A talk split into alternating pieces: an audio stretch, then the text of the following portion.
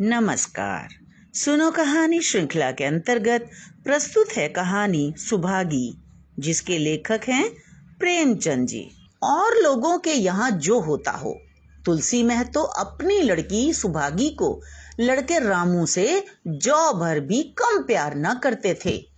रामू जवान होकर भी काठ का उल्लू था। सुभागी ग्यारह साल की बालिका होकर भी घर के काम में इतनी चतुर और खेती बाड़ी के काम में इतनी निपुण थी कि उसकी माँ लक्ष्मी दिल में डरती रहती कि कहीं लड़की पर देवताओं की आँख न पड़ जाए। अच्छे बालकों से भगवान को भी तो प्रेम है। कोई सुभागी का बखान न करे, इसलिए वह अनायास ही उसे डांटती रहती थी। बखान से लड़के बिगड़ जाते हैं। यह भय तो न था, भय था नज़र का। वही सुभागी आज ग्यारह साल की उम्र में विधवा हो गई। घर में कोहराम मचा हुआ था।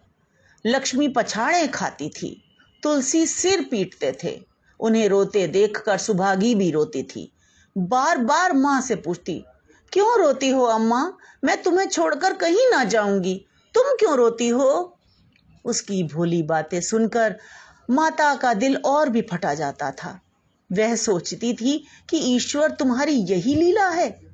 जो खेल खेलते हो, वह दूसरों को दुख देकर। ऐसा तो पागल करते हैं। आदमी पागलपन करे तो उसे पागल खाने भेजते हैं। मगर तुम जो पागलपन करते हो, उसका कोई दंड नहीं। ऐसा खेल किस काम का कि दूसरे रोएँ और तुम हंसो? तुम्हें तो लोग दयालु कहते हैं। यही तुम्हारी दया है। और सुभागी क्या सोच रही थी? उसके पास कोठरी भर रुपए होते तो वह उन्हें छिपा कर रख देती। फिर एक दिन चुपके से बाज़ार चली जाती और अम्मा के लिए अच्छे अच्छे कपड़े लाती। दादा जब बाकी मांगने आते तो चट रुपए निकाल कर दे देती। अम्मा दादा कितने खुश होते। जब सुभागी जवान हुई तो लोग तुलसी महतो पर दबाव डालने लगे कि लड़की का घर कहीं कर दो। जवान लड़की का यूँ फिरना ठीक नहीं। जब हमारी बिरादरी में इसकी कोई निंदा नहीं है तो क्यों सोच विचार करते हो? तुलसी ने कहा, भाई, मैं तो तैयार हूँ, लेकिन जब सुभागी भी माने, वह किसी तरह राज़ी नहीं होती। हरिहर ने सुभागी को समझा कर कहा, बेटी, हम तेरे ही भले को कहते हैं, माँ बाप बूढ़े हुए, उनका क्या भरोसा? तुम इस तरह कब तक बैठी रहोगी? सुभागी ने सिर झुकाकर कहा, चाचा, मैं तुम्हारी बात समझ रही हूँ, लेकिन मेरा मन घर करने को नहीं कहता। मुझे आराम की चिंता नहीं है। मैं सब कुछ झेलने को तैयार हूँ, और जो तुम कहो, वह सिर आँखों के बल करूँगी। मगर घर बसाने की मुझसे न कहो। जब मेरा चाल कुचाल देखना तो मेरा सिर काट लेना। अगर मैं सच्चे बाप की बेटी होंगी तो बात की भी पक्की होंगी। फिर लज्जा रखने वाले तो भगवान हैं। मेरी क्या हस्ती है कि अभी कुछ कहूँ? उज्जड रामू बोला, तुम अगर सोचती हो कि भैया कमावेंगे और मैं बैठी मौज करूँगी तो इस भरोसे ना रहना। यहाँ किसी ने जन्म भर का ठेका नहीं लिया है। रामू की दुल्हन रामू से भी दो उंगल ऊँची थी। मटक कर बोली हमने किसी का करज थोड़े ही खाया है कि जन्म भर बैठे भरा करें। यहाँ तो खाने को भी महीन चाहिए, पहनने को भी महीन चाहिए। ये हमारे बूते की बात नहीं। सुभागी ने गर्व भरे हुए स्वर में कहा, भाभी, मैंने तुम्हारा आसरा कभी नहीं किया और भगवान ने चाहा तो कभी करूँगी भी नहीं। तुम अपनी देखो, मेरी चिंता न करो। रामू की दुल्हन को जब मालूम हो गया कि सुभागी घर न करेगी तो और भी उसके सिर हो गई। हमेशा एक न एक खुचड़ लगाए रहती। उसे रुलाने में जैसे उसको मज़ा आता था। वह बेचारी पहर रात से उठकर कूटने पीसने में लग जाती, चौका बर्तन करती, गोबर पाथती फिर खेत में काम करने चली जाती। दोपहर को आकर जल्दी जल्दी खाना पकाकर सबको खिलाती। रात को कभी माँ के सिर में तेल डालती, कभी उसकी देह दबाती। तुलसी चिलम के भक्त थे, उन्हें बार बार चिलम पिलाती। जहाँ तक अपना बस चलता माँ बाप को कोई काम न करने देती। हाँ भाई को न रोकती। सोचती, यह तो जवान आदमी है, ये काम ना करेंगे तो गृहस्थी कैसे चलेगी? मगर रामू को यह बुरा लगता।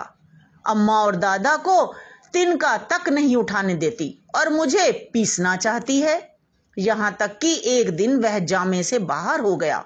सुभागी से बोला, अगर उन लोगों का इतना मोह है तो क्यों नहीं उन्हें लेकर अलग हो जाती? तब सेवा करो तो मालूम हो कि सेवा कड़वी लगती है कि मीठी। दूसरों के बल पर वाह वाहवाही लेना आसान है।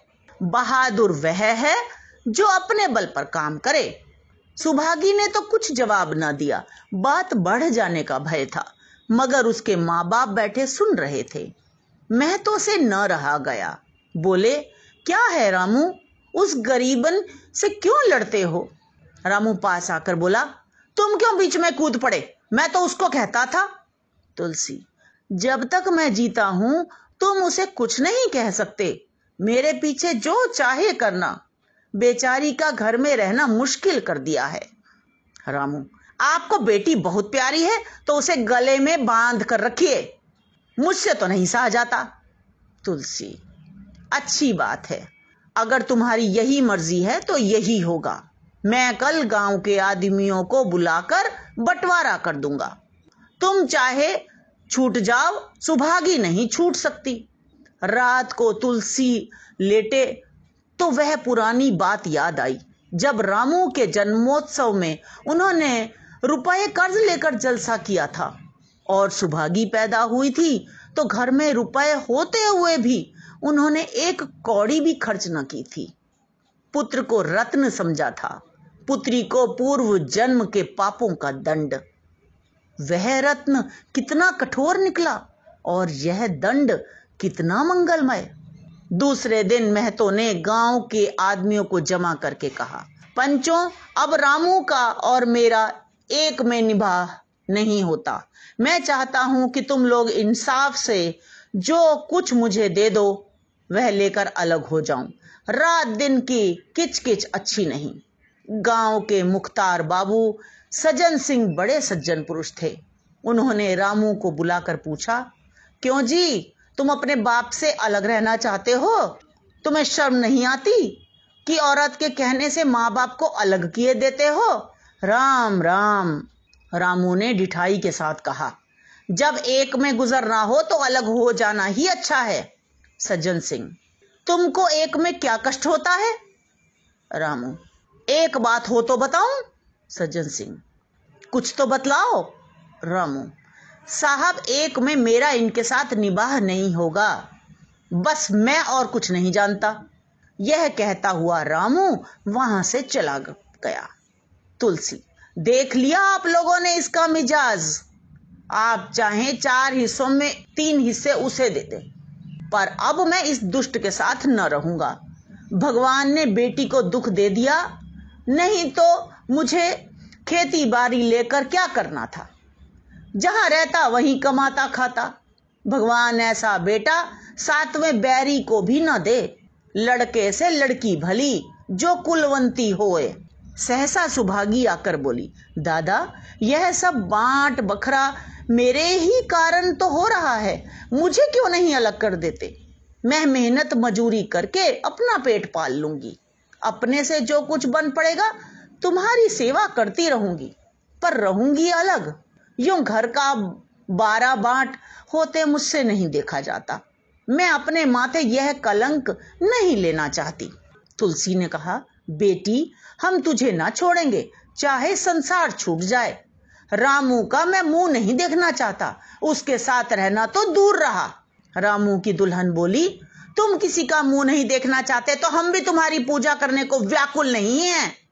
मैं तो दांत पीसते हुए उठे कि बहू को मारे, मगर लोगों ने पकड़ लिया। बंटवारा होते ही महतो और लक्ष्मी को मानो पेंशन मिल गई। पहले तो दोनों सारे दिन सुभागी के मना करने पर भी कुछ ना कुछ करते ही रहते थे। पर अब उन्हें पूरा विश्राम था। पहले दोनों दूध, घी को तरसते थे। सुभागी ने कुछ रुपए बचाकर एक भैंस ले ली। बूढ़े आदमियों की जान तो उनका भोजन है। अच्छा भोजन ना मिले तो वे किस आधार पर रहें? चौधरी ने बहुत विरोध किया। कहने लगे, घर का काम यूँ ही क्या कम है कि तू यह नया झंझट पाल रही है? सुभागी उन्हें बहलाने के लिए कहती, दादा, दूध के बिना मुझे खाना अच्छा नहीं लगता। लक्ष्मी ने हंसकर कहा, बेटी, तू झूठ कब से बोलने लगी? कभी दूध हाथ से तो छूती नहीं खाने की कौन कहे? सारा दूध हम लोगों के पेट में ठूंस देती है। गाँव में जहाँ देखो सबके मुँह से सुभागी की तारीफ़। लड़की नहीं, देवी है। दो मर्दों का काम भी करती है। उस पर माँ बाप की सेवा भी किए जाती है। सज्जन सिंह तो कहते, यह उस जन्म की देवी है। मगर शायद महतो को यह सुख बहुत दिन तक भोगना ना लिखा था। सात आठ दिन से महतो को ज़ोर का ज्वर चढ़ा हुआ था।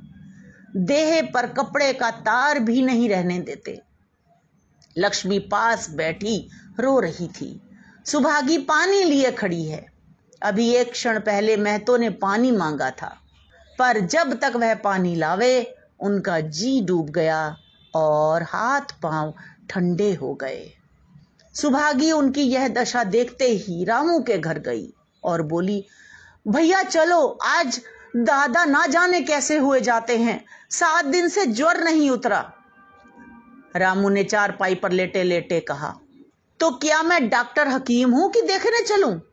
जब तक अच्छे थे, तब तक तो तुम उनके गले का हार बनी हुई थी। अब जब मरने लगे तो मुझे बुलाने आई हो। उसी वक्त उसकी दुल्हन अंदर से निकल आई और सुभागी से पूछा, दादा को क्या हुआ है, दीदी? सुभागी के पहले रामू बोल उठा, हुआ क्या है? अभी कोई मरे थोड़े ही जाते हैं? सुभागी ने फिर उससे कुछ ना कहा, सीधे सजन सिंह के पास गई। उसके जाने के बाद रामू हंसकर स्त्री से बोला, त्रिया चरित्र इसी को कहते हैं।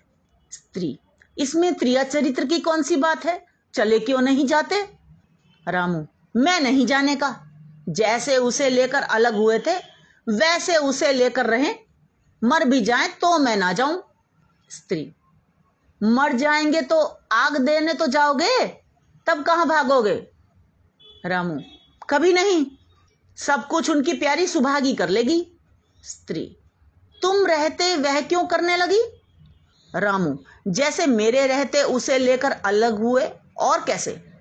स्त्री, नहीं जी, यह अच्छी बात नहीं है। चलो देखा में, कुछ भी हो, बाप ही तो हैं। फिर गाँव में कौन मुँह दिखाओगे? रामू, चुप रहो, मुझे उपदेश मत दो। उधर बाबू साहब ने ज्यो ही महतो की हालत सुनी, तुरंत सुभागी के साथ भागे चले आए।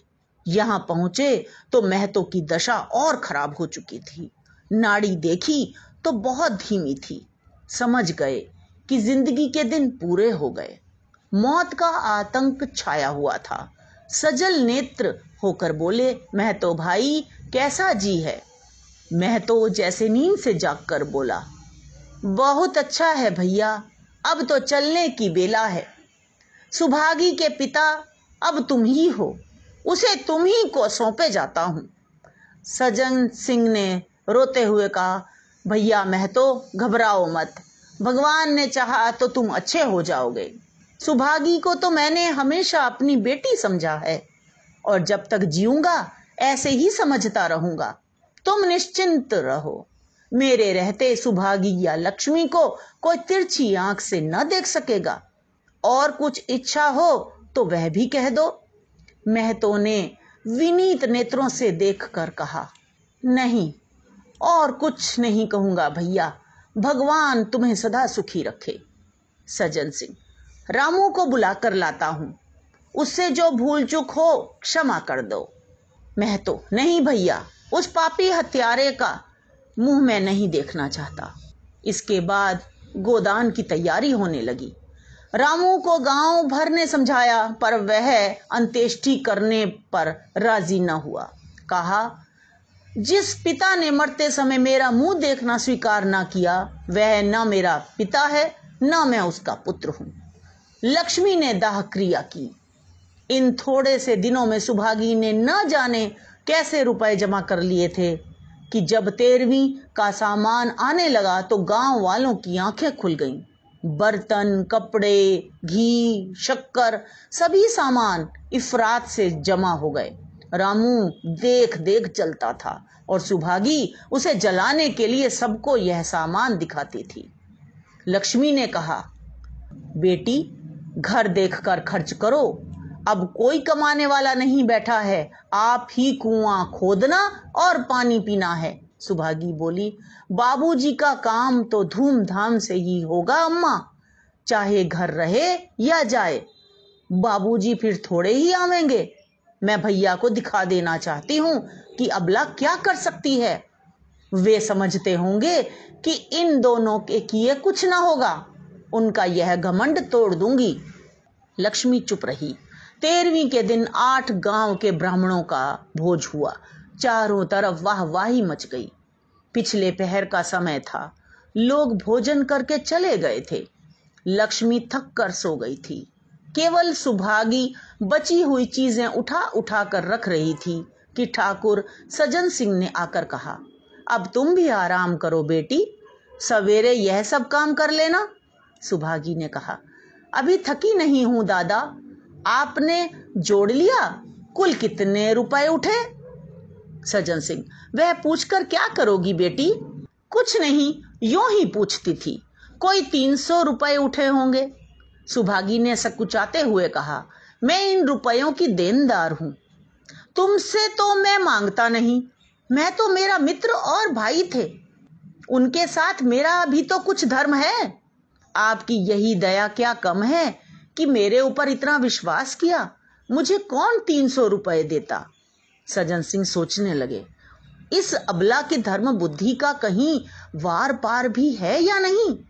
लक्ष्मी उन स्त्रियों में थी जिनके लिए पति वियोग जीवन रेत का बंद हो जाना है। पचास वर्ष के चिर सहवास के बाद अब यह एकांत जीवन उसके लिए पहाड़ हो गया। उसे अब ज्ञात हो गया कि मेरी बुद्धि, मेरा बल, मेरी सुमति मानो सबसे मैं वंचित हो गई। उसने कितनी बार ईश्वर से विनती की, मुझे स्वामी के सामने उठा लेना, मगर उसने यह विनती स्वीकार न की। मौत पर अपना काबू नहीं तो क्या जीवन पर भी काबू नहीं है? वह लक्ष्मी जो गाँव में अपनी बुद्धि के लिए मशहूर थी, जो दूसरों को सीख दिया करती थी, अब बोराई हो गई है। सीधी सी बात करते नहीं बनती। लक्ष्मी का दाना पानी उसी दिन से छूट गया। सुभागी के आग्रह पर चौके में जाती, मगर कौर कंठ के नीचे न उतरता। पचास वर्ष हुए, एक दिन भी ऐसा न हुआ कि पति के बिना खाए खुद खाया हो। अब उस नियम को कैसे तोड़े? आखिर उसे खांसी आने लगी। दुर्बलता ने जल्द ही खाट पर डाल दिया। सुभागी अब क्या करे? ठाकुर साहब से रुपए चुकाने के लिए दिलो जान से काम करने की ज़रूरत थी। माँ यहाँ बीमार पड़ गई थी। अगर बाहर जाए तो माँ अकेली रहती है। उनके पास बैठे तो बाहर का काम कौन करे? माँ की दशा देखकर सुभागी समझ गई कि इनका परवाना भी आ चुका है। महतो को भी तो यही ज़ोर था। गाँव में और किसे फुर्सत थी कि दौड़ धूप करता? सज्जन सिंह दोनों वक्त आते, लक्ष्मी को देखते, दवा पिलाते, सुभागी को समझाते और चले जाते। मगर लक्ष्मी की दशा बिगड़ती जाती थी। यहाँ तक कि पंद्रहवें दिन वह भी संसार से सिधार गई। अंतिम समय रामू आया और उसके पैर छूना चाहता था, पर लक्ष्मी ने उसे ऐसी झिड़की दी कि वह उसके समीप न जा सका। सुभागी को उसने आशीर्वाद दिया तुम्हारी जैसी बेटी पाकर मैं तर गई। मेरा क्रिया कर्म तुम ही करना। मेरी भगवान से यही अर्जी है कि उस जन्म में भी तुम मेरी कोख पवित्र करो। माता के देहांत के बाद सुभागी के जीवन का केवल एक ही लक्ष्य रह गया, सुजान सिंह के रुपए चुकाना। तीन सौ रुपए पिता के क्रियाकर्म में लगे थे। लगभग दो सौ माता के काम में लगे। पाँच सौ रुपए का ऋण था और उसकी अकेली जान। मगर वह हिम्मत न हारती थी। तीन साल तक सुभागी ने रात को रात और दिन को दिन न समझा। उसकी कार्य शक्ति और पौरुष देखकर लोग दांतों तले उंगलियाँ दबाते थे। दिन भर खेती बाड़ी का काम करने के बाद वह रात को चार चार पसेरी आटा पीस डालती। तीसवें दिन पंद्रह रुपए लेकर वह सज्जन सिंह के पास पहुँच जाती। में कभी नागा ना पड़ता था। यह मानो प्रकृति का अटल नियम था। अब चारों ओर से उसकी सगाई के पैगाम आने लगे। सभी उसके लिए मुँह फैलाए हुए थे।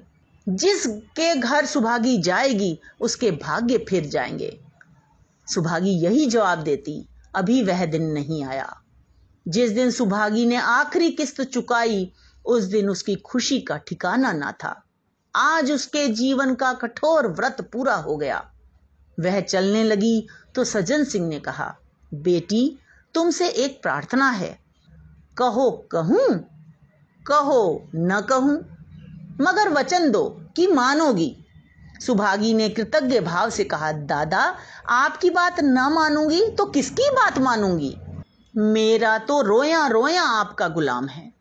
सज्जन सिंह, अगर तुम्हारे मन में यह भाव है तो मैं न कहूँगा। मैंने अब तक तुमसे इसलिए नहीं कहा कि तुम अपने को मेरा देनदार समझ रही थी। अब रुपए चुक गए। मेरा तुम्हारे ऊपर कोई एहसान नहीं है, रत्ती भर भी नहीं। बोलो कहूँ, सुभागी, आपकी जो आज्ञा हो। सजल सिंह, देखो इनकार ना करना। नहीं, मैं फिर तुम्हें अपना मुँह ना दिखाऊँगा। सुभागी, क्या आज्ञा है? सज्जन सिंह, मेरी इच्छा है कि तुम मेरी बहू बनकर मेरे घर को पवित्र करो। मैं जात पात का कायल हूँ, मगर तुमने मेरे सारे बंधन तोड़ दिए। मेरा लड़का तुम्हारे नाम का पुजारी है, और तुम्हारा भी देखा भाला है।